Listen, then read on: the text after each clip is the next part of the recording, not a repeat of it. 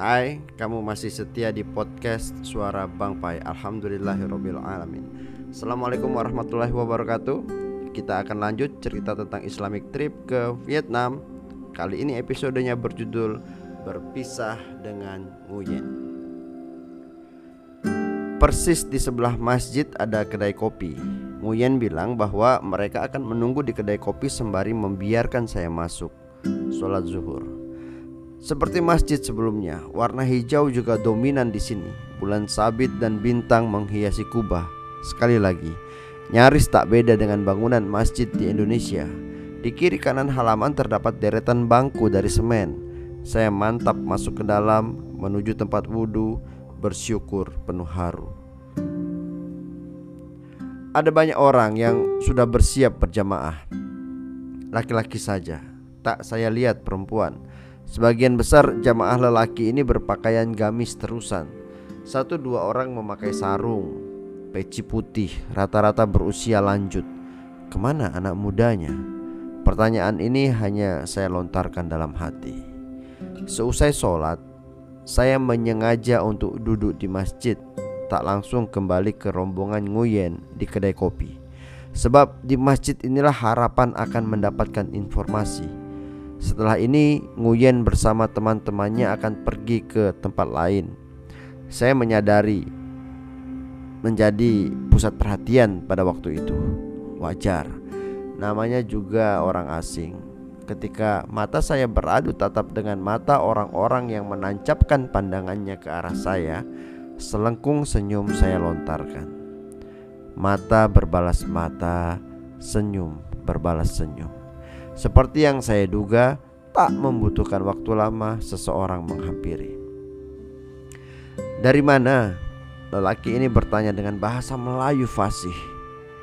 Indonesia, jawab saya sambil menyalami tangannya. Lelaki ini langsung duduk di hadapan saya. Sungguh, ia sangat ramah masih belum saya tanya dari mana ia belajar bahasa Melayu Sebab dia masih sibuk memosisikan diri sebagai tuan rumah yang kedatangan tamu. Percakapan awal tentang dari mana hendak ke mana Sukses menjadi pembicaraan seperti dua teman akrab. Tapi teman-teman saya menunggu di kedai kopi sebelah Saya menyela. Oh mari kita ke sana. Orang-orang sini memang kebiasaannya selepas sholat duduk di kedai kopi Lelaki itu bersemangat. Benar katanya, lebih dari separuh jamaah yang tadi berada di dalam masjid sekarang berpindah ke kedai kopi. Tapi sebagian besar di antara mereka berbahasa Vietnam. Tak mengapa, saya lumayan menikmati suara orang-orang di kedai kopi seperti dengung lebah. Pertama, saya temui Nguyen dan teman-temannya. Saya katakan bahwa mereka bisa pergi. Saya aman ditinggal di tempat ini. Bertemu orang-orang Islam yang ramah dan tidak punya bom, seluruh saya Nguyen tertawa Merasa bersalah atas klaimnya terhadap muslimin di malam pertama jumpa Ya saat ini Nguyen dan beberapa teman Vietnamnya menyaksikan dengan mata kepalanya sendiri Puluhan lelaki beragama Islam dengan gamis dan sarung saling bercanda satu sama lain. Gaya bapak-bapak kopi. Candaan itu dimengerti oleh Nguyen dan ia sadar betul bahwa apa yang dipercakapkan tak sedikit pun mengarah ke aksi teror. Sebagai orang asing, Nguyen dan teman-temannya tak perlu merasa khawatir Nguyen pamit. Sebelum pamit ia memaksa saya untuk menghubunginya jika nanti kembali ke Saigon. Tentu saja saya akan menghubungimu. Kan pakaian kotor saya masih tertinggal di rumahmu, kata saya.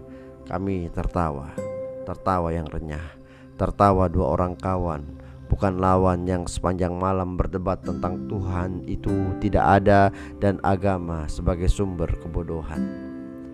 Salam Pak Jarod Sujarwo kita akan kembali hadir di episode berikutnya. Assalamualaikum warahmatullahi wabarakatuh.